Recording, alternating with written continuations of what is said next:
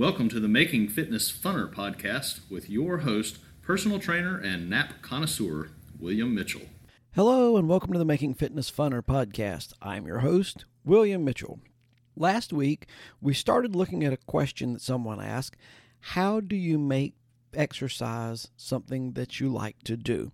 Because I've tried every kind of exercise that I can imagine, and I just don't like it. That's kind of a tough question, and sort of an answer is, well, it's an acquired taste. And probably all of us have something that we didn't particularly like when we first tried it, and then we ate it again or drank it again or whatever, and it was a little better, and it was a little better, and for whatever reason we kept trying it, then it became something that, you know, you just really look forward to having. And it eventually becomes a habit. And that's what we're trying to do, is form these things into a habit. When the doctor told me that I was 60 pounds overweight, I decided, well, what I can do is I can run, because running is cheap and I was broke. So I got a pair of shoes and I went out and I started running, and I hated it. And so the next day I ran again because I wanted to stay alive, and I hated it. And I ran and I hated it, and I ran and I hated it, and I ran and I ran and I ran. And one day I realized I was kind of looking forward to going running.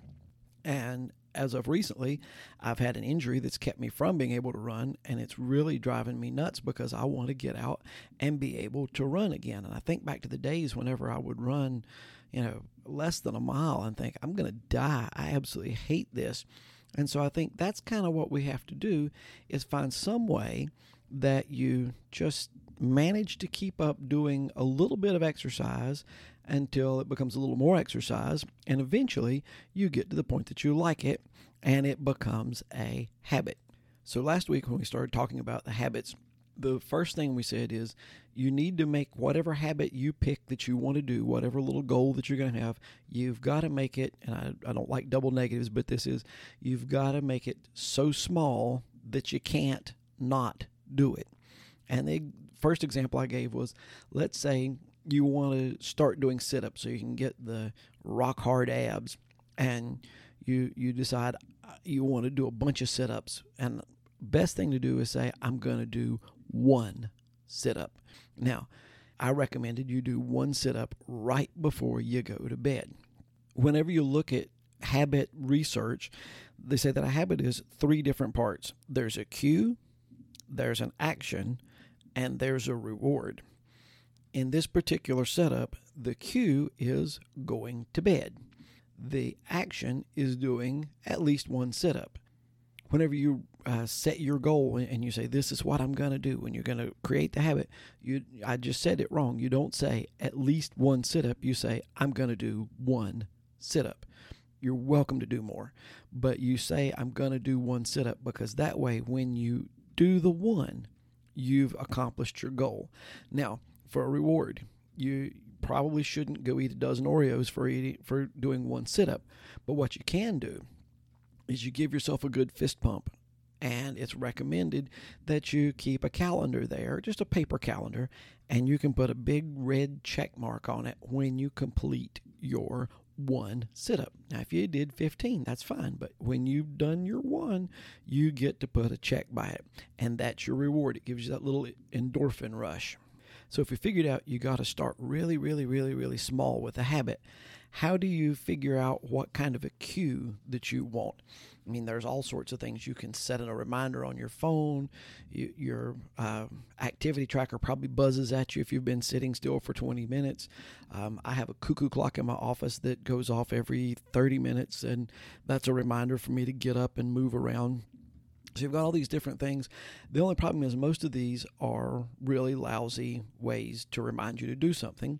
And the reason they're really lousy ways to remind you to do something is because you just have learned to ignore them.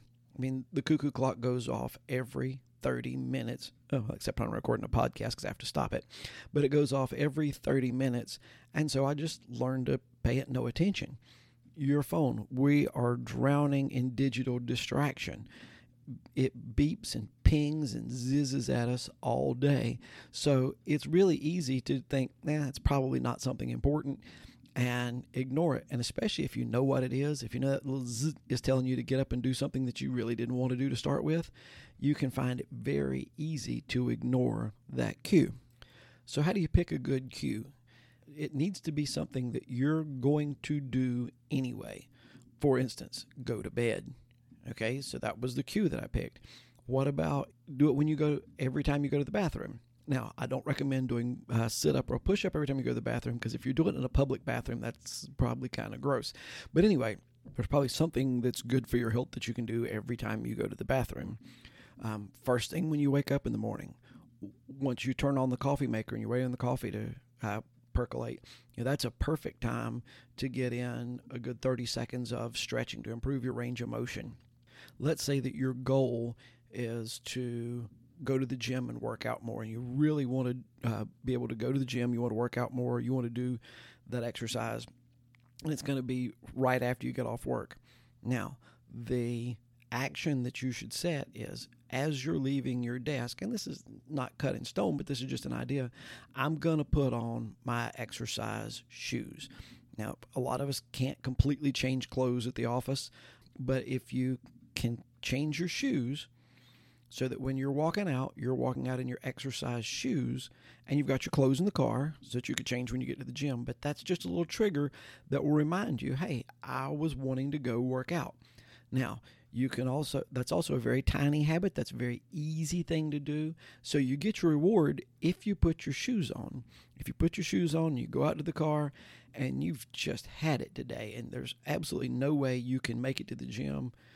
You don't have to feel bad. You don't have to beat yourself up. You don't have to listen to those little voices in your ear that are saying, you're such a loser, you didn't go work out. You get to reward yourself with the fist pump and the check on the calendar. Hey, I did my habit because I put my shoes on.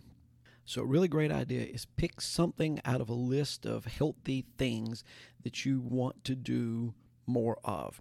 Like you want to be more active, you want to do more exercise, you want to get your legs in better shape, you want to get your abs in better shape, you want to go to the gym more, you want to do whatever.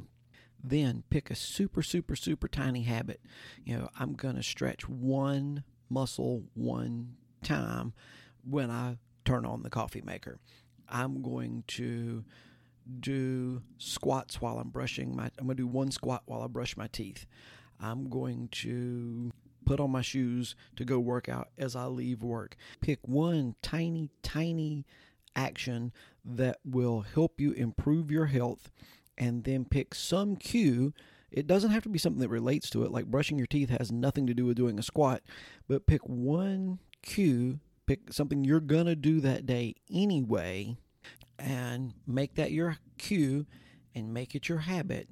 And let's just keep the reward simple, that your reward's going to be something like your fist pump and yes, or you pat on the back or high five yourself. I don't really want to high five myself too much in public. People think you're a little odd.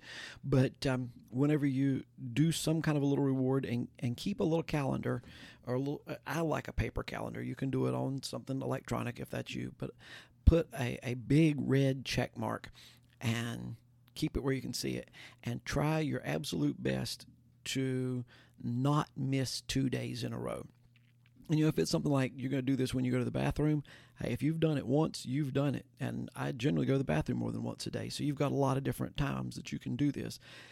So start with this. Start with something very tiny, and use the cue as something that you're going to do anyway, and tie those two together, and then give yourself a little small reward. And especially the reward of the visual. You've got that red check mark that you can see every time you look at it, and that your calendar is pretty much filled up with those. I want you to do that for the next 30 days and see if it doesn't make it to where if you don't do it, then it just feels a little weird. If you lay down and you don't do your sit-up, it feels like you forgot something. And that is what we're aiming for. Don't try to do two or three at one time. Pick one habit at one time and do it. And then you can pick another habit at another time and do it. But at least give yourself 30 days with the cue, the action, and the reward, and see if that doesn't make your fitness just a little bit funner. I hope you've enjoyed this episode. If I've said anything that you thought was enjoyable or worth sharing, please refer this to a friend so that they can have more fun in their fitness journey. Also, please remember to subscribe and like the podcast. As always, I'd like to thank One Accord for the bumper music and Paul Sink for the great intro work. And I hope you'll join us next week as we try to make fitness funner.